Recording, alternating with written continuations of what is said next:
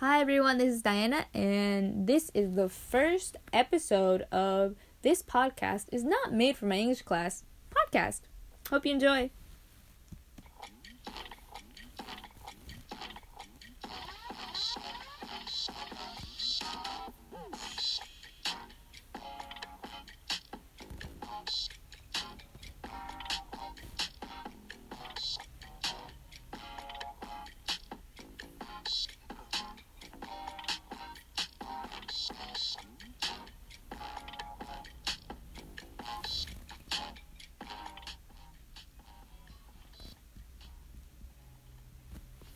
Now, today's topic is about life and its struggles.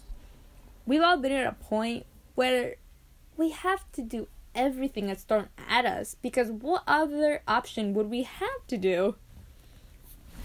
It you just have to realize that that doesn't apply with everything and you shouldn't have to overwork yourself for something.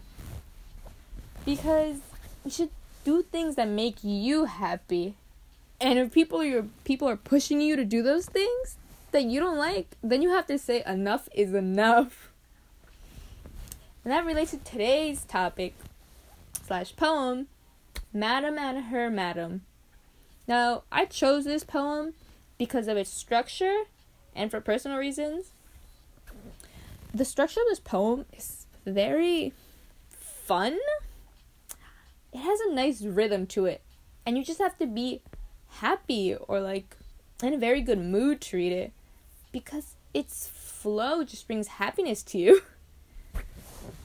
And personally, why I chose this poem to read today is because I have a strong connection with this poem because it really broke me out of my shell at a time where I was very shy in life.